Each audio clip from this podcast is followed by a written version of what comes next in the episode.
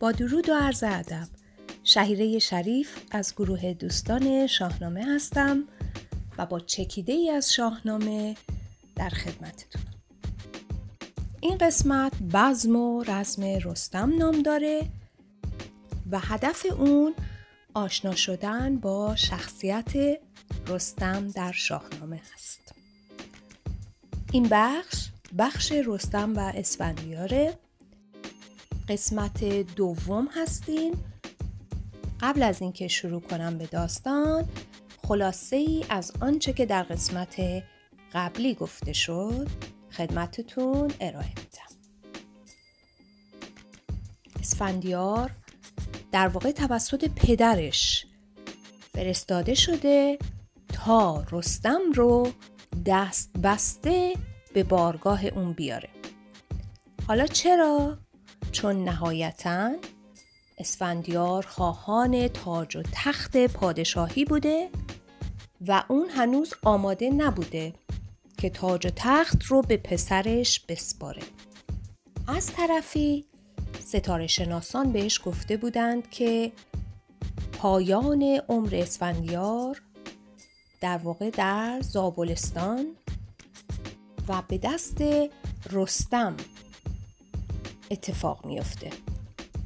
به همین خاطر اسفندیار مأموریت داره که رستم رو دست بسته به بارگاه پدر ببره. خب رستم با سپاهش رسیده نزدیک زابلستان. اسفندیار پسرش بهمن رو فرستاده که پیامی برای رستم ببره و بگه که شاه در مستی سوگند خورده که تو رو دست بسته در بارگاهش داشته باشه. اینه که من حالا اومدم اینجا ولی تو خودت دست بسته با من بیا تا خشم شاه فرو بشینه. بعد از اون من قول میدم وساطت می‌کنم و هیچ صدمه به تو نخواهد رسید. بهمن پسر اسفندیار هم با این پیغامی که داشته راه میفته تا بره رستم رو پیدا کنه. بهمن هم میره تا به زال می‌رسه. ندانست مرد جوان زال را بیافراخت آن خسروی یال را. چون نزدیکتر گشت آواز داد. بدو گفت که مرد دهقان نژاد سر انجمن پور دستان کجاست که دارد زمان بدو پشت راست؟ که آمد به زاول گو اسفندیار سرا پرده زد بر لب رودبار. زال هم به اون گفت خب بیا از اسبت پایین بیا یک لبی تر کن آرام باش. الان رستم اینجا نیست و به شکارگاهش رفته. به زودی میاد و تو اونو می‌تونی ببینی. منتها بهمن میگه من دستور ندارم که اینجا بشینم و لبی تر کنم در واقع. باید برم رستم رو پیدا کنم. زال هم که می‌بینه که عجله داره یک راه بلد رو همراه اون میفرسته تا باهاش بره و جایی که رستم داره شکار می‌کنه رو به این مرد که در واقع بهمن پسر اسفندیار هست نشون بده. این راه بلد هم با بهمن راه میفتن تا به نخجیرگاه می‌رسن. جایی که رستم بوده رو با انگشت فرد راهنما نشون میده و خودش برمیگرده. حالا بهمن اونجا وایستاده از بالای کوه بالای بلندی. رستم رو در پایین داره نگاه می‌کنه که نشسته و یک تنه درخت در دست گرفته و گور خری هم به این درخت زدن و دارن کبابش می‌کنن. بهمن تعجب کرد. با خودش گفت این دیگه چجور آدمیه؟ چه هیکلی داره؟ چقدر توانمنده؟ این اگه یه وقت با پدر من روبرو بشه ممکنه که اصلا پدرم سر باز بزنه از جنگیدن با این. بهتره که همینجا حسابش رو برسم. تا هنوز حواسش نیست. یک سنگ بزرگ از بالای کوه می‌کنه و سنگ رو به سمت رستم میقلتونه این سنگ هم همینجور روی دامنه کوه میقلته و میقلته و میقلته و به سمت رستم پایین میاد. زواره برادر رستم که روش در واقع به سمت کوه بوده سنگ رو می‌بینه به رستم هشدار میده منتها رستم از جاش تکون نمی‌خوره. همونجا نشسته بوده وقتی که سنگ میاد پایین با نوک پاش می‌زنه و سنگ اون طرفتر پرت میشه. بدون اینکه آسیبی به رستم وارد بشه. حالا یک گریزی می‌زنم اینجا به یک داستانی که مدتی پیش در کتابی به نام مردم و شاهنامه خونده بودم. جا داستان مربوط به همین واقع است در واقع و خیلی جالبه. این تک سنگ یا صخره رو که بهمن از بالای کوه میفرسته که به اصطلاح رستم رو باهاش از بین ببره وقتی که میاد پایین و رستم با نوک پا این تخت سنگ رو به اصطلاح از خودش دور می‌کنه تخت سنگ کمی اون طرفتر میره میفته روی زمین و دماوند از اون پدید میاد. این داستان البته در شاهنامه نیومده ولی جالب دیدم که در پرانتزی این داستان همینجا عنوان بشه. یکی سنگ زان کوه خارا بکند فروهشت زان کوه سار بلند. فروهشتن یعنی پایین انداختن. زنخجیر گاهش زواره بدید خروشیدن سنگ خارا شنید خروشید که مهدر نامدار یکی سنگ قلتان شد از کوهسار. نجنبید رستم نه بنهاد گور. زواره همی کرد زین شور. همی بود تا سنگ نزدیک شد. ز گردش بر کوه تاریک شد. بزد پاشنه سنگ بنداخت دور. زواره بر او آفرین کرد و پور. غمی شد دل بهمن از کار او. چو دید آن بزرگی و کردار اوی خلاصه بهمن که می‌بینه نقشه ای که کشیده شکست خورده چاره ای نمی‌بینه. میشینه رو اسبش و میاد به سمت رستم تا پیغامی که براش داره بهش بده. بهمن نزدیک رستم می‌رسه و بهش میگه که پیغامی دارم از اسفندیار برات. رستم هم طبق اون عادت معمولش که خیلی خوب. عجله نکن حالا وقت خوردنه. بذار به خورد و خوراکمون برسیم. بعد به پیامی که همراه تو وردی گوش خواهیم داد. چون این گفت رستم که فرمان شاه برانم که بر طرز خورشید ما. خوریم آنچه داریم چیزی نخواست پس آنگه جهان زیر فرمان توست. خلاصه سفره پهن کردند و نشستن اون گوری که داشتن کباب می‌کردن به خوردن اون. حالا سفره پهنه رستم خوراکش یک گور کامله و بهمن هم سر سفره نشسته و یک مقدار کمی از گوشت اون گور خر رو به هر حال بر میداره و می‌خوره. بخندید رستم بدو گفت شاه ز بهر خورش دارد این پیشگاه. خورش چون بدین گونه داری بخوان چرا رفتی در دم هفت خان چگونه زدی نیزه در کارزار؟ چو خوردن چنین داری ای شهریار؟ در واقع رستم ایراد گرفت که این چه طرز خوردنه. چجوری می‌خوای انرژی بگیری؟ چجوری می‌خوای مبارزه بکنی؟ باید غذا خیلی بخوری تا توان مبارزه داشته باشی. حالا خود این اسفندیار که هفت خانی داشته و ماجراهایی داشته چجوری وقتی وضع خوردنش اینه چجوری تونسته به اون هفت خان بره و اون مصائب رو از سر رد کنه؟ خلاصه خوراک رو خوردن و بعد باده رو پیش کشیدن و رستم یه جام باده هم داد به بهمن. ولی بهمن شک کرد که آیا این جام رو بخوره یا نخوره. یکی جام زرین پر از باده کرد و زو یاد مردان آزاده کرد. دگر جام بر دست بهمن نهاد که برگیر از آن کس که خواهی تو یاد.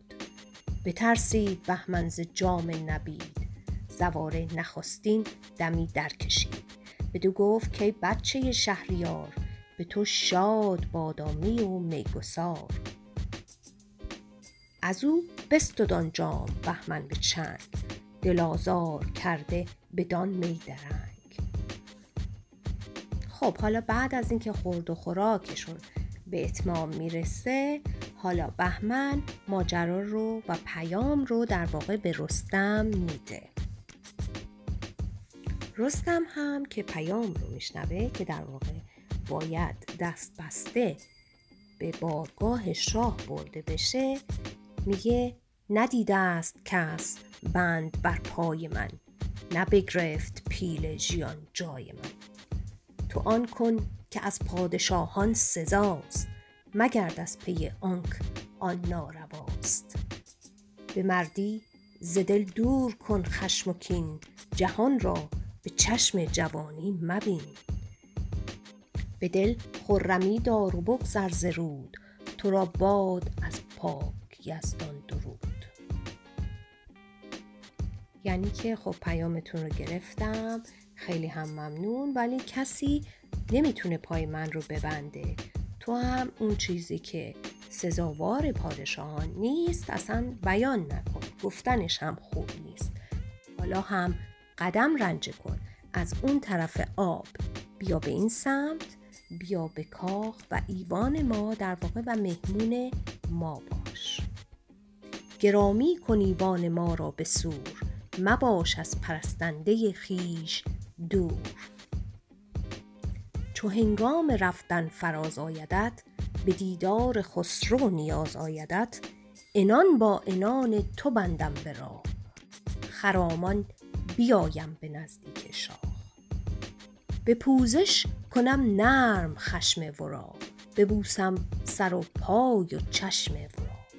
بپرسم ز بیدار شاه بلند که پایم چرا کرد باید به بند. خلاصه این پیامی بود که رستم به بهمن میده. میگه برو به اسفندیار بگو. بهمن هم این رو که میشنوه راه میفته برمیگرده به اسفندیار و پیام رو میده. اسفندیار که می‌بینه به هر حال هیچ گامی جلو گذاشته نشده عصبانی از دست بهمن که چرا به این جواب ساده بسنده شده و از پیش رستم برگشته خودش میپره رو اسب و راه میفته تا بره رستم رو ببینه. از طرفی رستم هم پیامی میفرسته برای زال.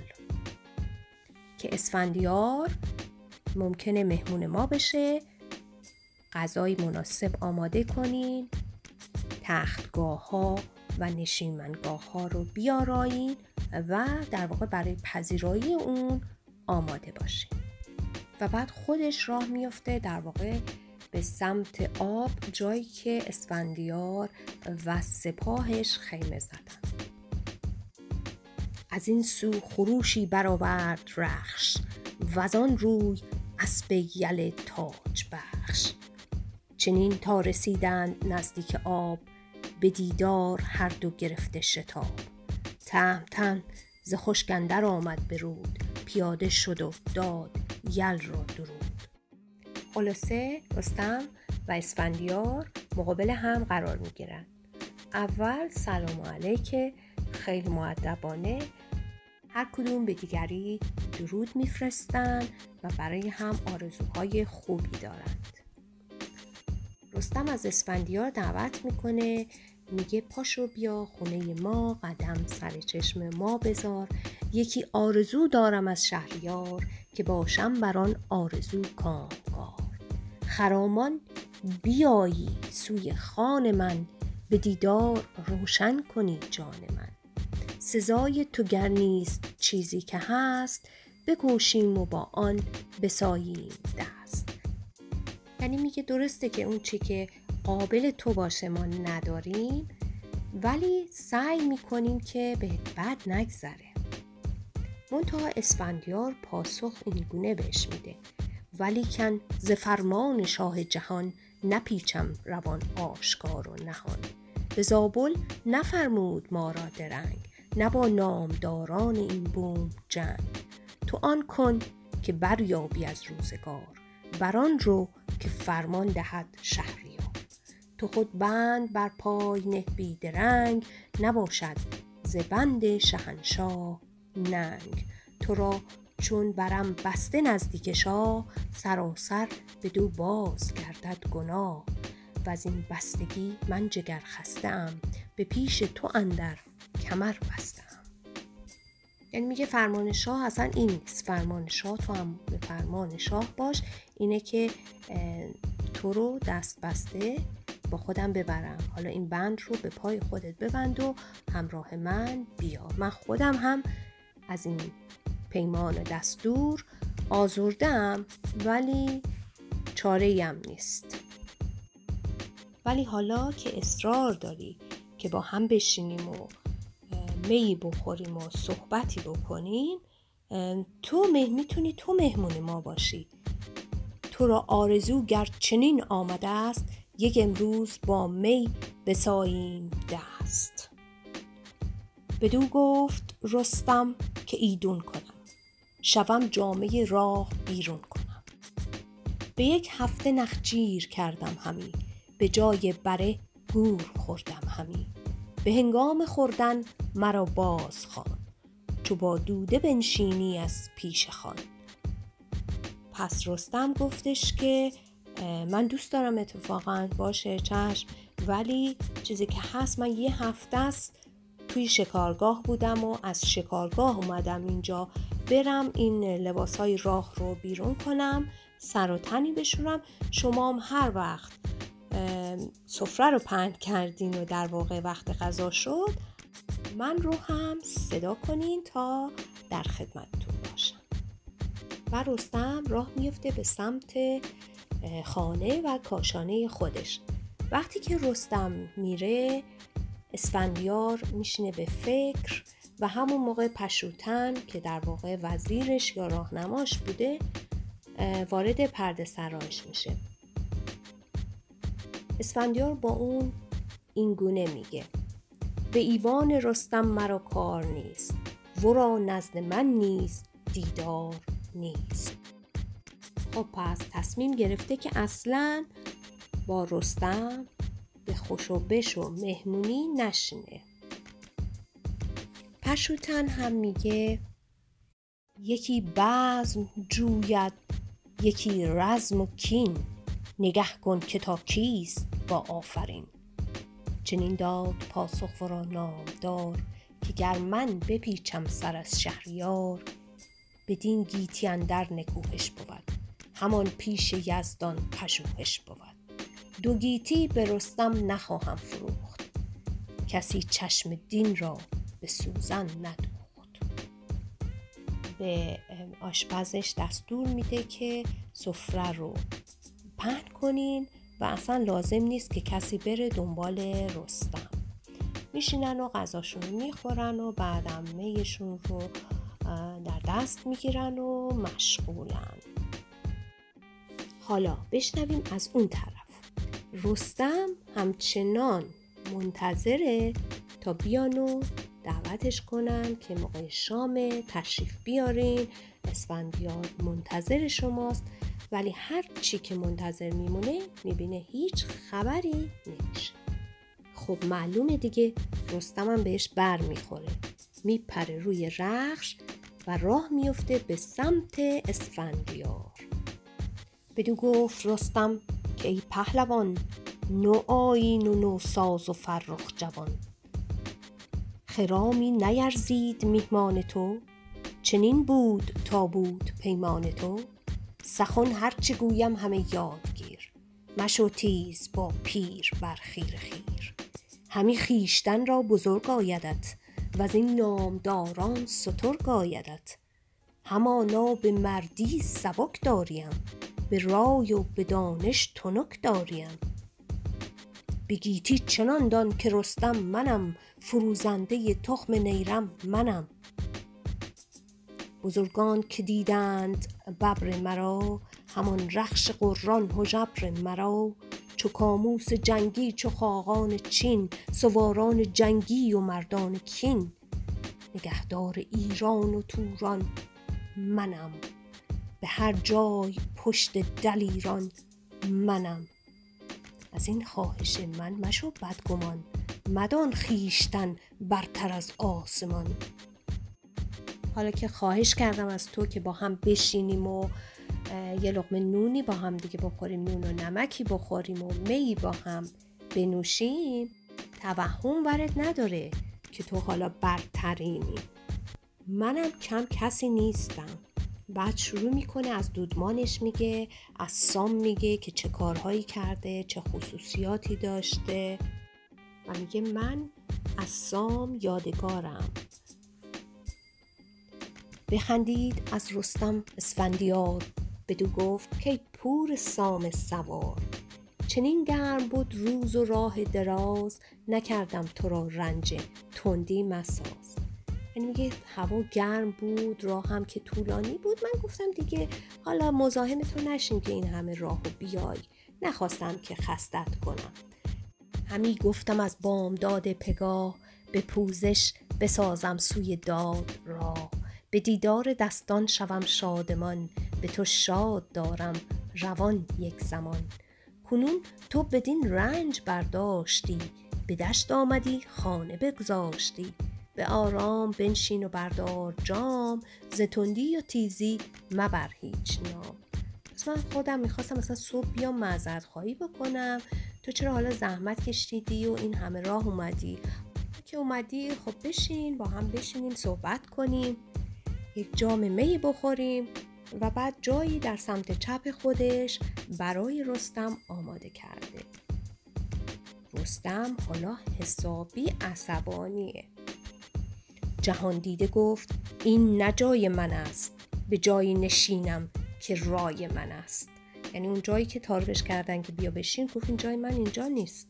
من اون جایی میشینم که باید بشینم. به بهمن بفرمود که از دست راست نشستی بیارای از آن کم سزاست. در دست راست شاه یه نشیمنگاهی که اون که سزاوار منه برام درست کنی. چنین گفت با شاهزاده به خشم که آیین من بین و بکشای چشم.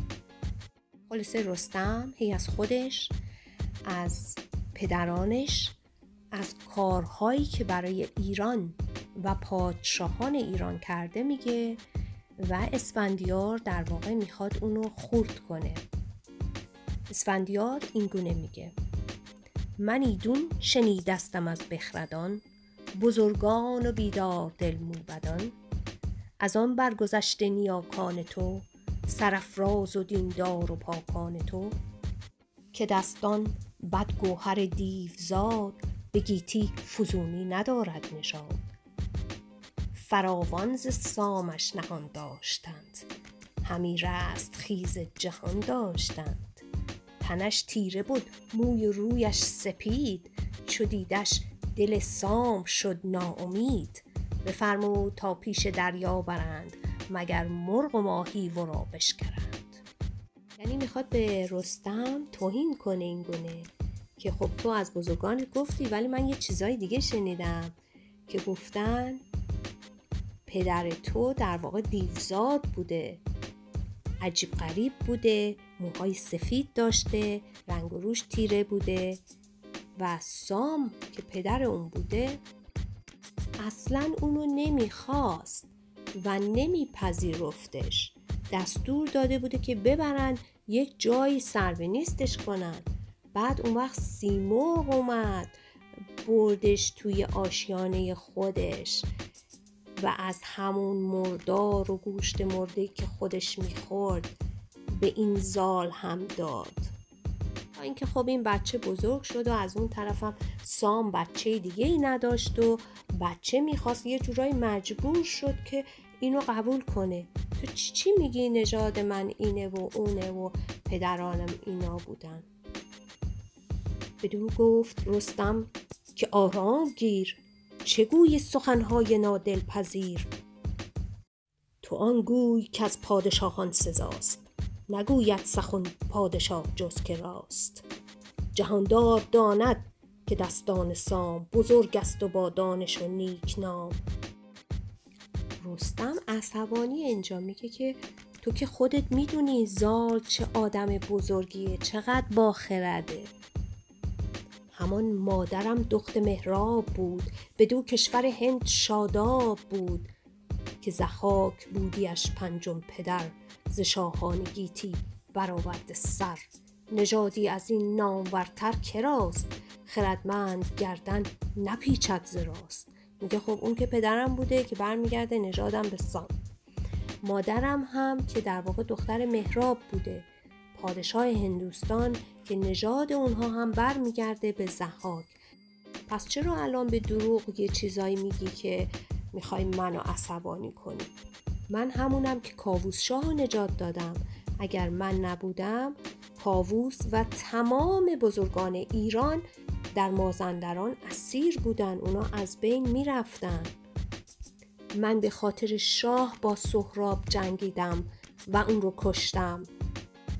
تمام جهان از من آباد شده. تو اندر زمانه رسیده نوی اگر چند با فر خسروی تن خیش بینی همی در جهان نیی آگه از کارهای نهان. حالا نوبت اسفندیاره. اون از خودش میگه از خانوادهش میگه از کارهایی که کرده میگه. باز جالبه یکی از کارهایی که اسفندیار بهش خیلی افتخار می‌کنه ترویج دین زرتشت بوده. نخستین کمر بستم از بحر دین. توهی کردم از بود پرستان زمین. بعد از پدرش میگه که از بازماندگان کیقوباده می‌رسه نژادمون به فریدون شاه. مادرم هم که دختر قیصر روم هست که باز اون برمیگرده به سلم از نژاد فریدون. خلاصه میگه من هم مادرم هم پدرم از بزرگان هستن بعد به رستم میگه تو آنی که پیش نیاکان من بزرگان بیدار و پاکان من پرستنده بودی همی با نیا. نجویم همی زین سخن کیمیا. بزرگی ز شاهان من یافتی چو در بندگی تیز بشتافتی. برستم میگه اصلا بابا تو و پدرت همیشه خدمتگزار بزرگان و پدران من بودین. این اموالی که داری و پادشاهی که داری در واقع از پدران من داری. حالا باز نوبت رستمه. رستم اینجوری میگه. چون این گفت رستم به اسفندیار که کردار ماند ز ما یادگار. جواب خیلی خوبیه به نظر من. بعد میگه اصلا می‌دونی چیه؟ اگه من نرفته بودم به مازندران که کاووس شاه رو از مازندران نجات بدم اون کشته می‌شد. اگر اون کشته می‌شد پسرش سیاوش هم زنده نمیموند و کیخسروی هم به جایی نبود که به پدران تو تاج شاهی رو ببخشه. و در اوج عصبانیت اینگونه ادامه میده. چه نازی بدین تاج گشتاسبی بدین تاز آین لهراسبی که گوید برو دست رستم ببند نبندد مرا دست چرخ بلند. که گر چرخ گوید مرا که نیوش به گرز گرانش بمالم دو گوش من از کودکی تا شدستم کهون بدین گونه از کس نبردم سخن. مرا خاری از پوزش و خواهش است و از این نرم گفتن مرا کاهش است.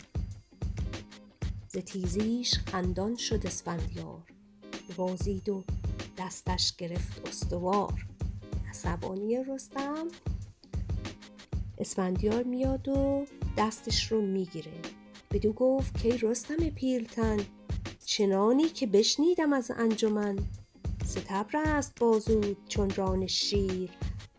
برایال چون اژدهای دلیر. میان تنگ و باریک همچون پلنگ. به ویژه کجا برز گیرد به چنگ.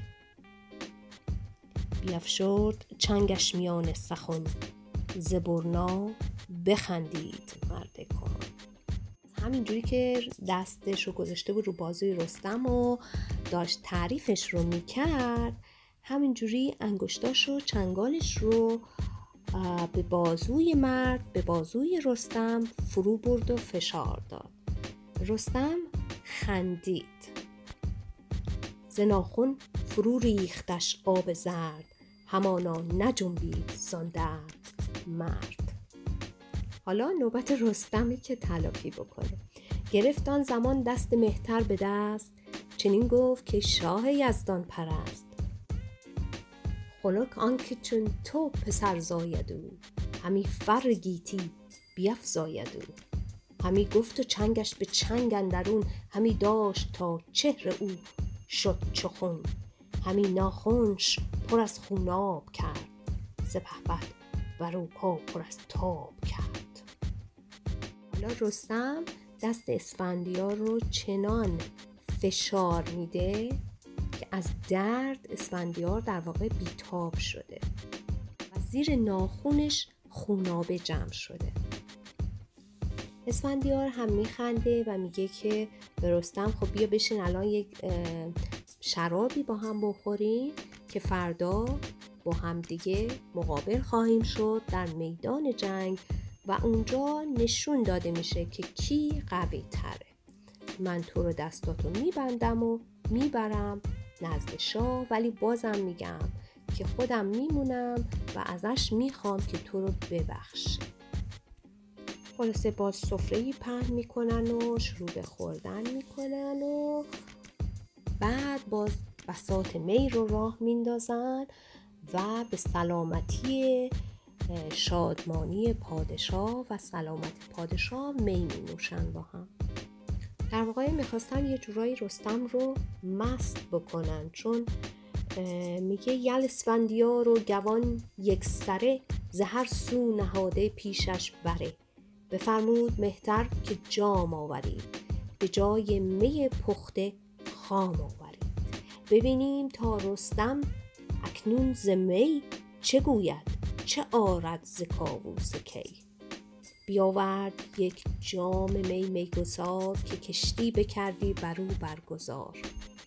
یعنی هم مقدار می که ورده بودن خیلی زیاد بود و هم خالص بود. چون اونجا پشوتن دستور میده که آب با می قاطی نکنن. یعنی می خالص بیارن.